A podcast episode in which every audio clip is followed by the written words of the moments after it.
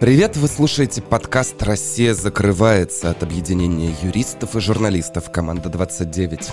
В этом подкасте мы рассказываем истории из прошлого, которые повлияли на нас и, скорее всего, повлияют на наше будущее – Перед тем, как начать сегодняшний выпуск, я хотел бы порекомендовать вам подкаст «Право слова», который выпускают наши коллеги из МБХ Медиа. Ведущие подкаста обозреватель МБХ Зоя Светова и адвокат Анна Ставицкая каждый вторник обсуждают суды и судьи, приговоры и протесты, обыски и тюрьмы. То, что в 2021 году касается каждого. Если вы никогда не слушали подкаст «Право слова», рекомендуем начать с эпизода от 19 января, главным героем которого стал адвокат Иван Павлов, руководитель команды 20 29. Темой выпуска стали уголовные дела о шпионаже и госизменах. А совсем скоро, уже на нашем YouTube-канале, ждите большое интервью с соведущей подкаста «Правослова» Анной Ставицкой. Ссылку на подкаст вы найдете в описании к этому выпуску. Сегодня будем говорить об адмирале Колчаке. Но сначала контекст. В России снова раздор из-за памятника. На этот раз власти хотят увековечить память об Феликсе Дзержинском. Не где-нибудь, а прямо под окнами здания ФСБ. Символично. Совет Общественной палаты Москвы уже объявил о голосовании на портале «Активный гражданин». Жителям столицы предложат выбрать, какой памятник они хотят видеть на Лубянке. Варианта всего два.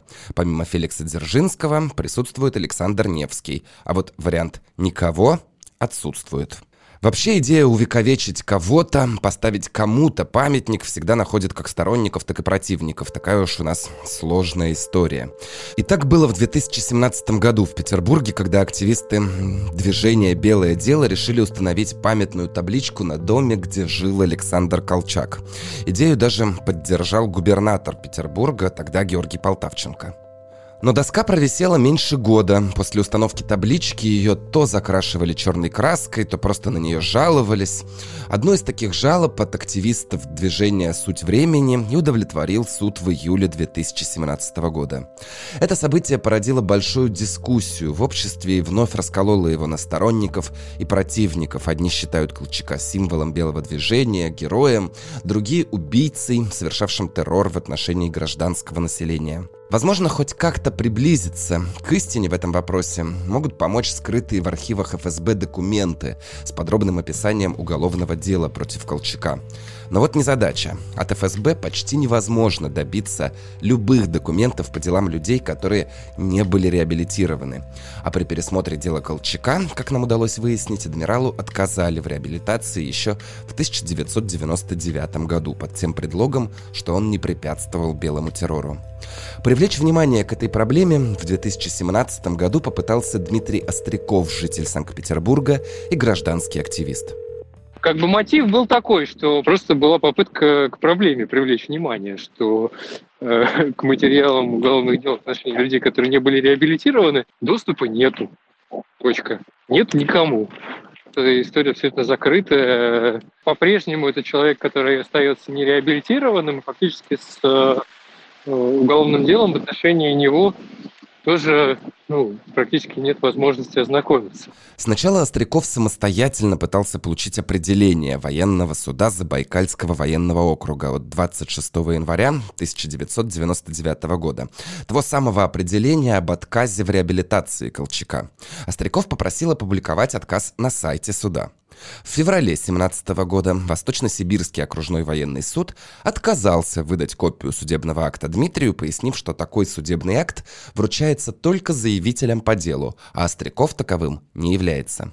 На его запрос Верховный суд России ответил, что подлинник судебного акта хранится в Центральном архиве ФСБ, а в самом Восточно-Сибирском окружном военном суде он был уничтожен за истечением срока хранения документа. Весной все того же 2017 года Остряков обратился к команде 29, чтобы юристы объединения помогли ему рассекретить документы по делу Колчака и тем самым создать важный прецедент – на самом деле, Дмитрию была важна не столько судьба Колчака, сколько история его собственного прадеда, который был репрессирован после Великой Отечественной войны. Команда 29 помогает мне получить доступ к материалам уголовного дела в отношении моего прадеда, который был осужден, который не был реабилитирован, отказ реабилитации которому был подтвержден тоже вот некоторое время назад, в соответствии с э, практикой судебной, практикой правоприменения, все считают, что у меня как э, правнука нет э, права знакомиться с материалами этого уголовного дела в отношении моего прямого предка. Прадед мой жил на территории, которая была оккупирована в годы Второй мировой войны. Соответственно, он э,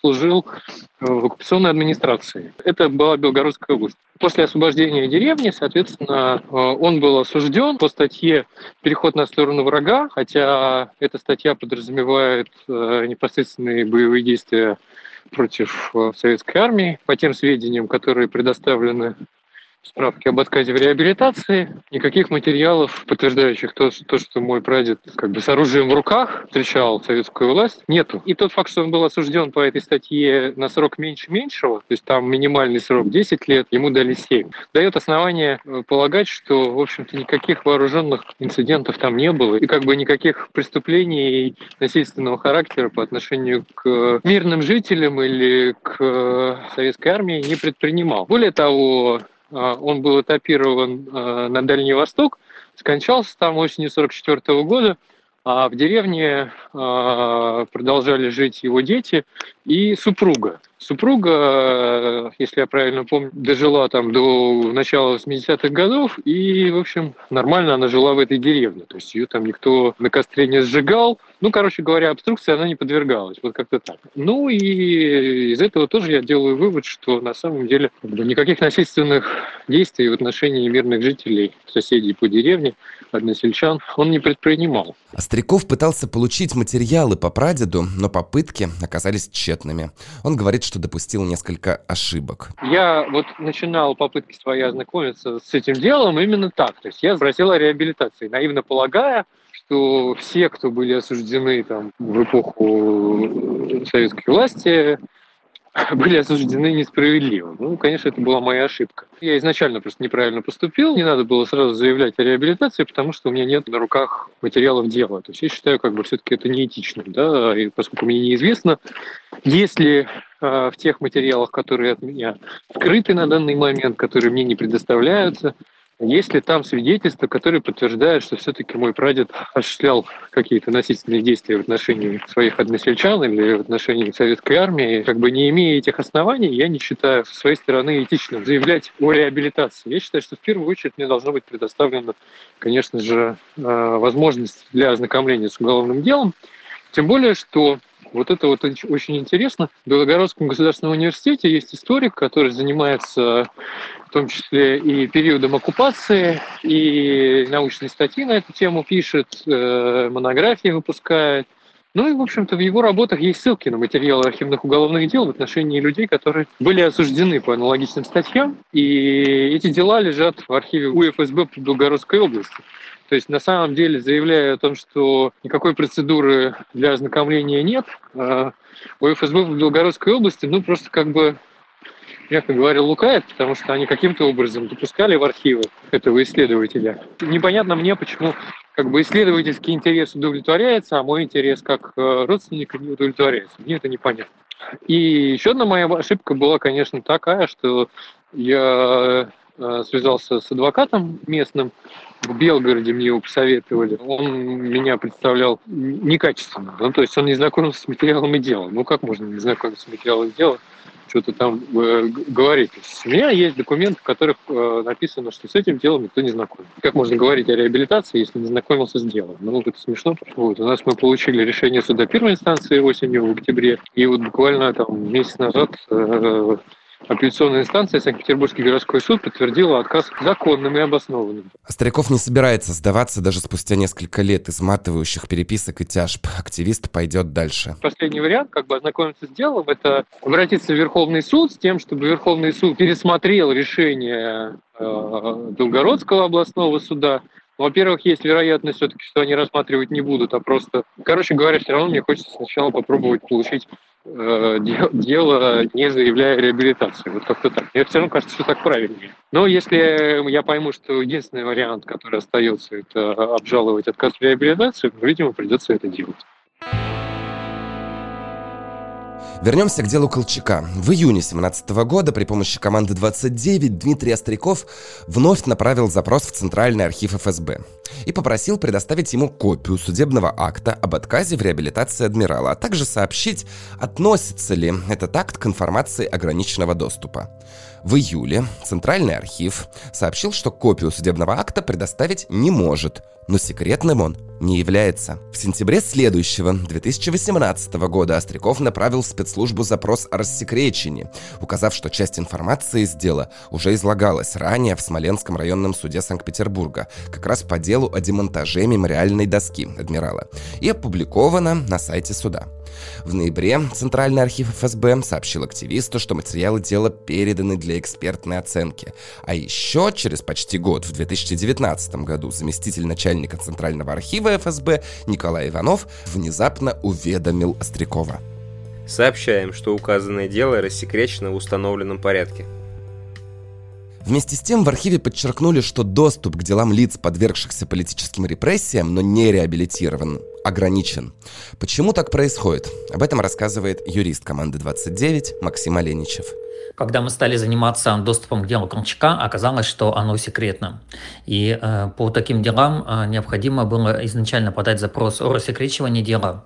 И если э, нам бы отказали в рассекречивании дела, мы бы пошли, конечно, оспаривать сам факт отказа в рассекречивании, поскольку мы считаем, что прошло уже достаточно много времени э, с момента засекречивания дела Колчака, и общество вправе знать те обстоятельства, э, которые сложились в связи с его гибелью. Ситуация осложнялась тем, что Колчак не был реабилитирован. А по таким делам в России сложилась практика о том, что органы власти, это ФСБ, МВД, а, выдают справки о нереабилитированных, где содержится краткая информация, э, содержащая фамилию, имя, отчество, э, статью и название документа, по которому человек был осужден, какое было наказание, где человек его отбывал, и если человек, допустим, погиб, то известна ли дата и место его смерти. То, что касается э, Колчака, то в данной ситуации, поскольку дело было засекречено, то необходимо было подавать запрос на его рассекречивание. И только после этого а, возможно было ознакомиться с настоящим делом. И архивы, куда мы делали запросы о деле Колчака, где оно хранится, сначала нас путали. А, несколько государственных архивов а, постоянно писали в своих ответах, что дело у них не хранится, оно хранится в другом архиве.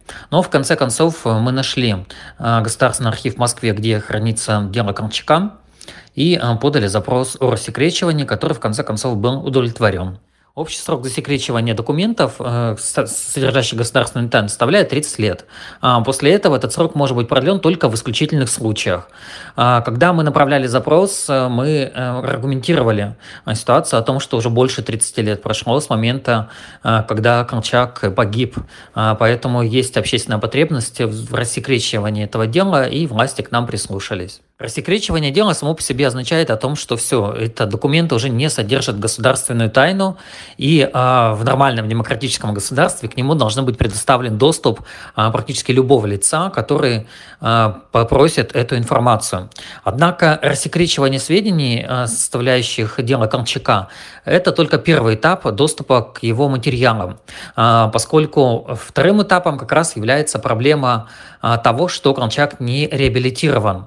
И в этой ситуации возникает момент, когда а, власти отказывают в представлении сведений о Колчаке, доступа к материалам полного дела, ссылаясь как раз на его статус нереабилитированного.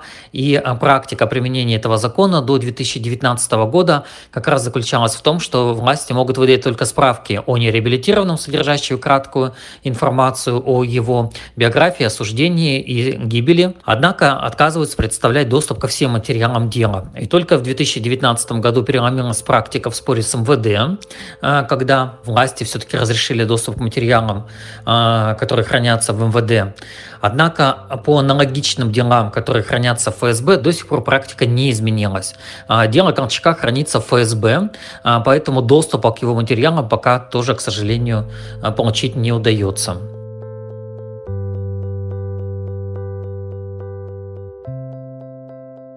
В России давно существует проблема доступа к делам нереабилитированных, но репрессированных граждан. Таких в нашей стране, по самым скромным оценкам, сотни тысяч человек.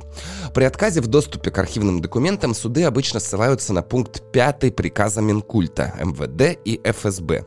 В нем указано, что на обращение граждан по поводу доступа к материалам нереабилитированных выдаются только архивные справки о результатах пересмотра. Вот и получается, снова замкнутый круг. Доступ к материалам заблокирован, реабилитирован, так как человек не реабилитирован. Отказ в реабилитации обжаловать нельзя, так как нет доступа к материалам дела. Когда только стало известно о снятии грифа секретности, тогда первым вариантом было послать в ФСБ запрос на ознакомление с материалами, получить отказ и обжаловать его, а вторым – оспорить отказ в реабилитации адмирала Колчака.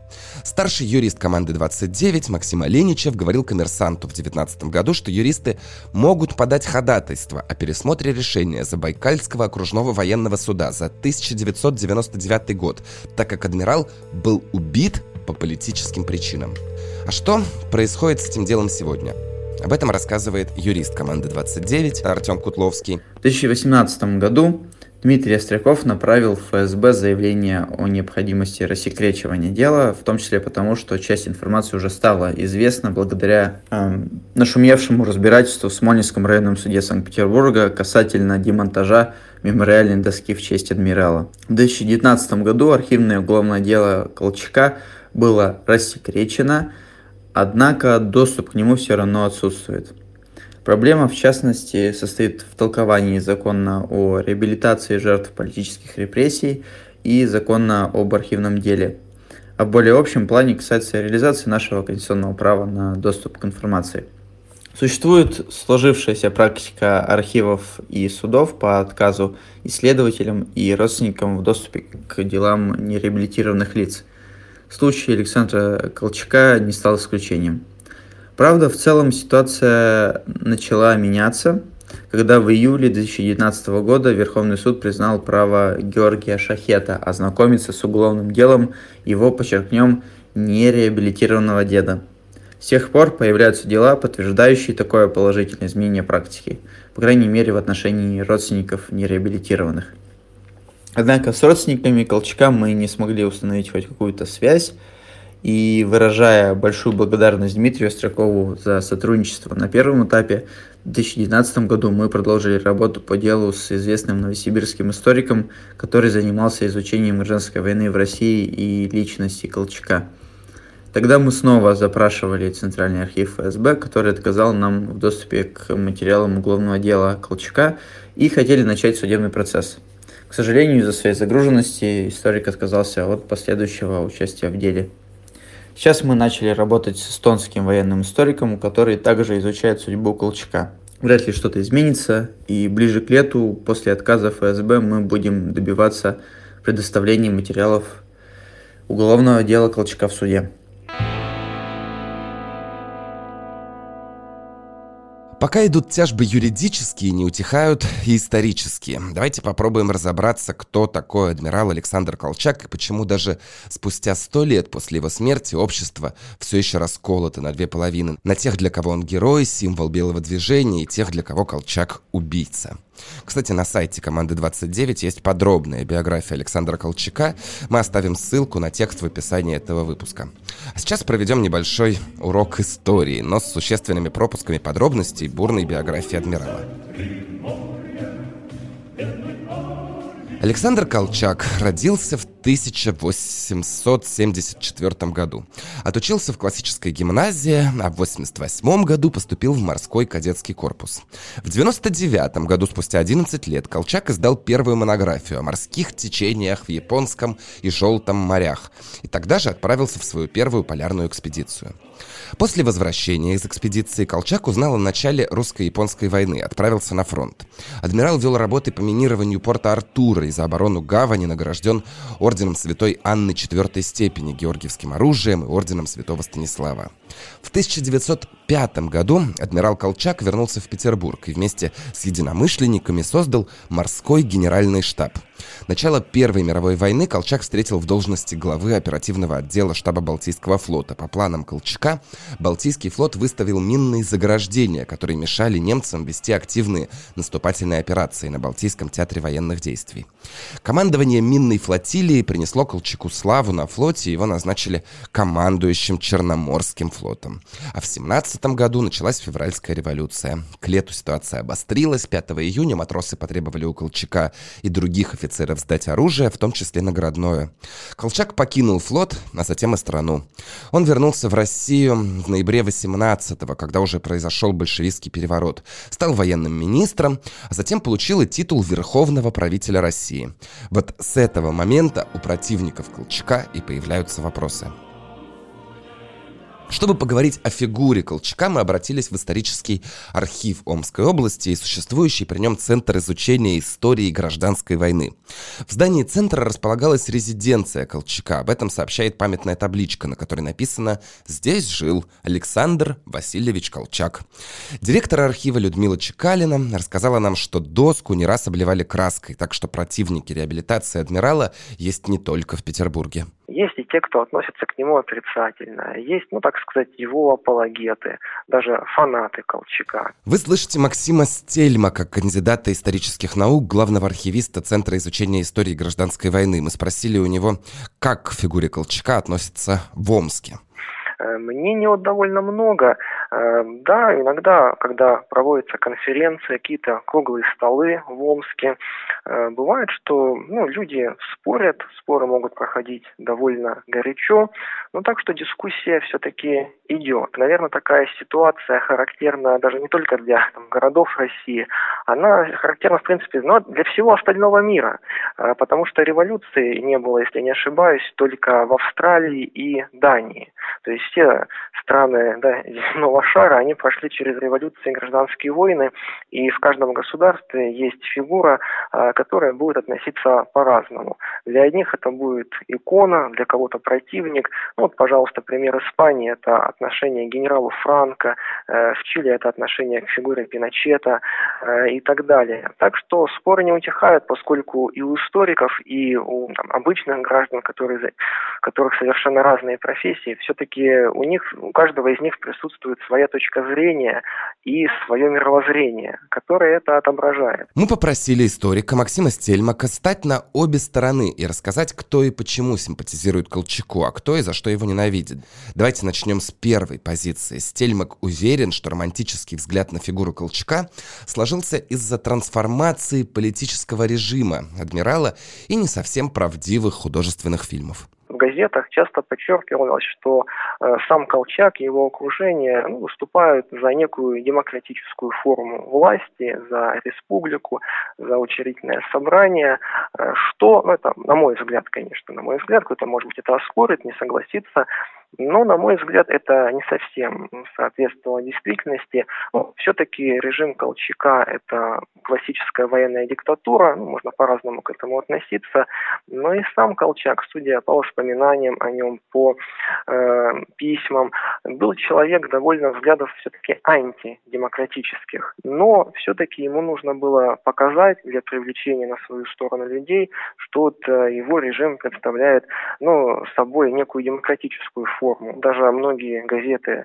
э, Колчака цитировали э, с удовольствием, да, э, перепечатывали сообщения западных газет, что вот поддерживаете Колчака, только правительство Колчака не позволит вернуться в Россию дореволюционному, прогнившему старому режиму. То есть это не советские газеты, это белые газеты так писали. Вот. Но и в том-то и дело, что агитация об этом писала довольно активно, и, в принципе, кто-то о них помнит и сейчас.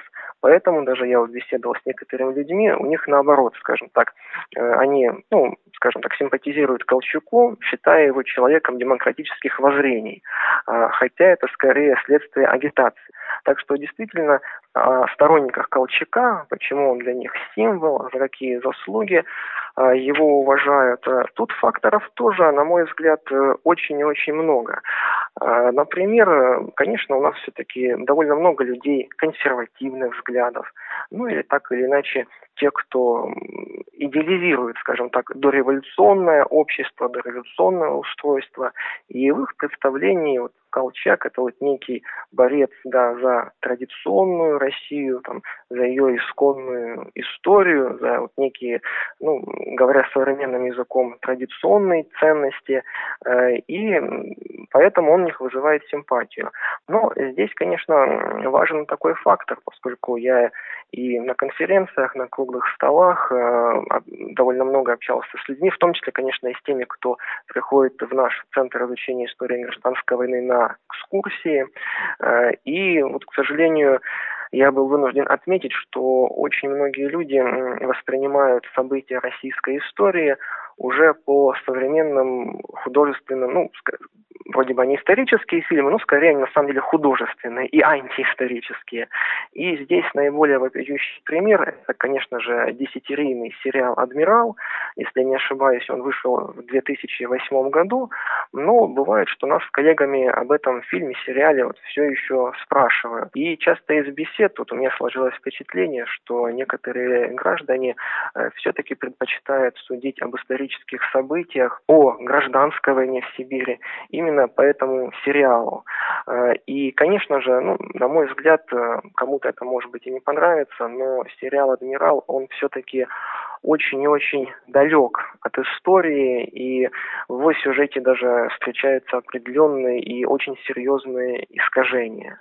Э, мне, ну, поскольку я занимаюсь историей, а не актерским мастерством, мне, например, сложно судить, э, как сыграл Константин Хабенский. Может быть плохо, может быть хорошо, может быть гениально, но видно, что в этом фильме он сыграл не Колчака, он сыграл некий собирательный образ некого очень красивого офицера, но к реальному Колчаку это все-таки никакого отношения не имеет. И да, беда в том, что как раз многим, может быть, нравится этот э, романтический образ, а копать глубже, работать с источниками, банально даже изучать воспоминания, дневники, это уже работа более трудоемкая и не все просто к ней приступают. В 90-х годах существует такой местами идеологизированный, апологетический образ Колчака э, в определенной литературе.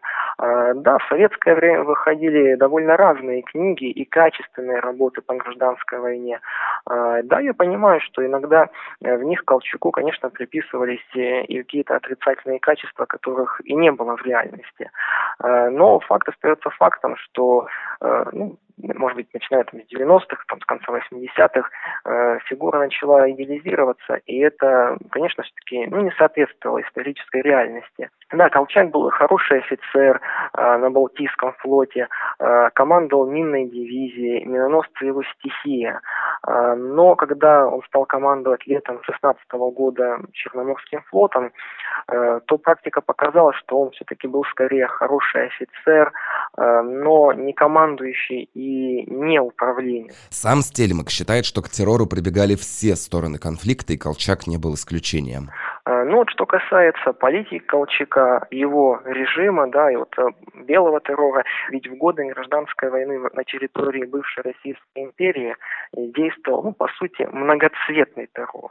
То есть к террору все-таки, к сожалению, прибегали все стороны этого конфликта. Красные, белые, зеленые, розовые, если вот говорить о цветовой палитре. Вот, ну, Колчака от его окружения скажем так, жесткие меры, конечно, исходили. И, допустим, говорить о том, ну, иногда вот я слышал подобную точку зрения от людей, что, ну, хорошо, ну, Колчак, возможно, ничего не знал о зверствах казаков, своих же атаманов. Э, ну, все-таки это тоже нельзя сказать, что это так, поскольку все-таки о том, что творили подчиненные Семенова, атаманы Семенова в Забайкалье, об этом в Омске сообщалось, но в итоге в силу определенных э, причин, возможно, рассчитывая в дальнейшем на лояльность Семенова, то есть, ну, Колчак э, его как-либо наказывать не стал. Но есть ли у историков какая-то единая позиция по вопросу реабилитации Колчака и по его расстрелу? Стельмак признается, что у всех, ну, очень разные взгляды. У историков очень много мнений по поводу его личности.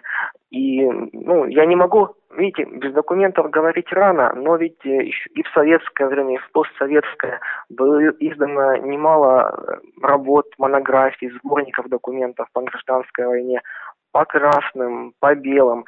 А, очень многие сейчас доступны, так же, как и документы в архивах областных. Эм, поэтому массив информации уже найден немалый. Естественно, работа продолжается и появляются и новые очень интересные вещи. Но, видите, что касается расстрела Колчака. В годы гражданской войны э, различные политические, военные деятели были жертвой расстрела. Э, и, может быть, это будет сказано цинично, но, увы, когда идет гражданская война, это становится неприятным фактором повседневности. Э, многие очень люди разных движений, и белые, и красные, были расстреляны своими противниками без э, суда. Э, да, что касается Колчака, то как раз судя по приказам предполагалось, что он будет находиться в заключении и ну, расстрелять его нужно будет только в случае того, если его, ну, просто его будет невозможно удержать. И, судя по всему, на мой взгляд, это все-таки был приказ местных властей, то есть без ведома Москвы. А как раз в связи с тем, что белые наступали на Иркутское, и э, действительно была некая возможность, что они, ну, мало ли, могут занять город и в итоге освободить э, Колчака. То есть по этой причине он был расстрелян, ну, как и многие, то есть другие деятели гражданской войны, то есть, ну, со всех сторон, скажем так. Поэтому, ну, да, это вот событие да, это, это, это очень неприятное явление того времени. И опять, будет он реабилитирован, не будет реабилитирован, вряд ли это изменит оценку в сознании э, граждан. Споры они будут продолжаться, но главное, на мой взгляд, это делать без каких-либо лишних эмоций, спокойно, взвешенно. И, разумеется, людям следует иметь свою точку зрения, поскольку ну, мы не можем быть, э, жить в замке слоновой кости, на мой взгляд, главное, не следует э, поступать, как э, в некоторых э, современных, не совсем исторических фильмах. То есть не нужно создавать какую-то красивую романтическую фигуру, а стараться рассматривать вот все точки зрения, ну, чтобы прийти уже каким-то спокойным выводам. Пока что вопросов и правда больше, чем ответов. Нам остается только ждать, а сколько ждать? В случае Колчака и других подобных дел должен применяться закон об архивном деле. Согласно ему, когда уголовные дела попадают в архив, на них больше не распространяются понятия тайна следствия и тайна судопроизводства. А через 75 лет после создания документов перестают действовать и ограничения, связанные с защитой персональных данных. Но прошло уже 100 лет со дня смерти. И что дальше? Захочет ли ФСБ показать подробности уголовного дела в отношении Колчака? Если положительное решение будет принято, может быть тогда всем станет легче, и каждый гражданин сможет ознакомиться с документами, понять причину расстрела адмирала, узнать о его преступлениях, если они были, и дальше уже трактовать фигуру Колчака, исходя из полной сложившейся картины. В любом случае, каким бы ни был исход и кем бы ни был Колчак, архивные документы по его делу, которому больше ста лет, должны стать общественным достоянием. Но пока что ФСБ и государство не спешат с этим. При том, что ведь есть случаи, когда доступ к архиву гражданам предоставляли. Вот актер Георгий Шахет при помощи команды 29 смог добиться доступа к делу своего репрессированного, но не реабилитированного деда. Мы, кстати, говорили с Шахетом об этом случае. Эм, ссылку на выпуск оставим в описании подкаста. Главное управление МВД согласилось с доводами юристов и разрешило Шахету ознакомиться с архивным делом. Почему бы и ФСБ не поступить так же с делом Колчака? Пока что нам остается только ждать и верить в работу юристов. Возможно, совсем скоро они прольют свет на это таинственное историческое дело, и загадок в нашей истории станет на одну меньше. На этом все. Спасибо, что слушали. Это был подкаст «Россия закрывается». Мы выходим каждый второй вторник. Чередуемся с другим подкастом команды 29 «Прецедент России». Слушайте нас на всех платформах. Оставляйте комментарии и оценки. До скорого.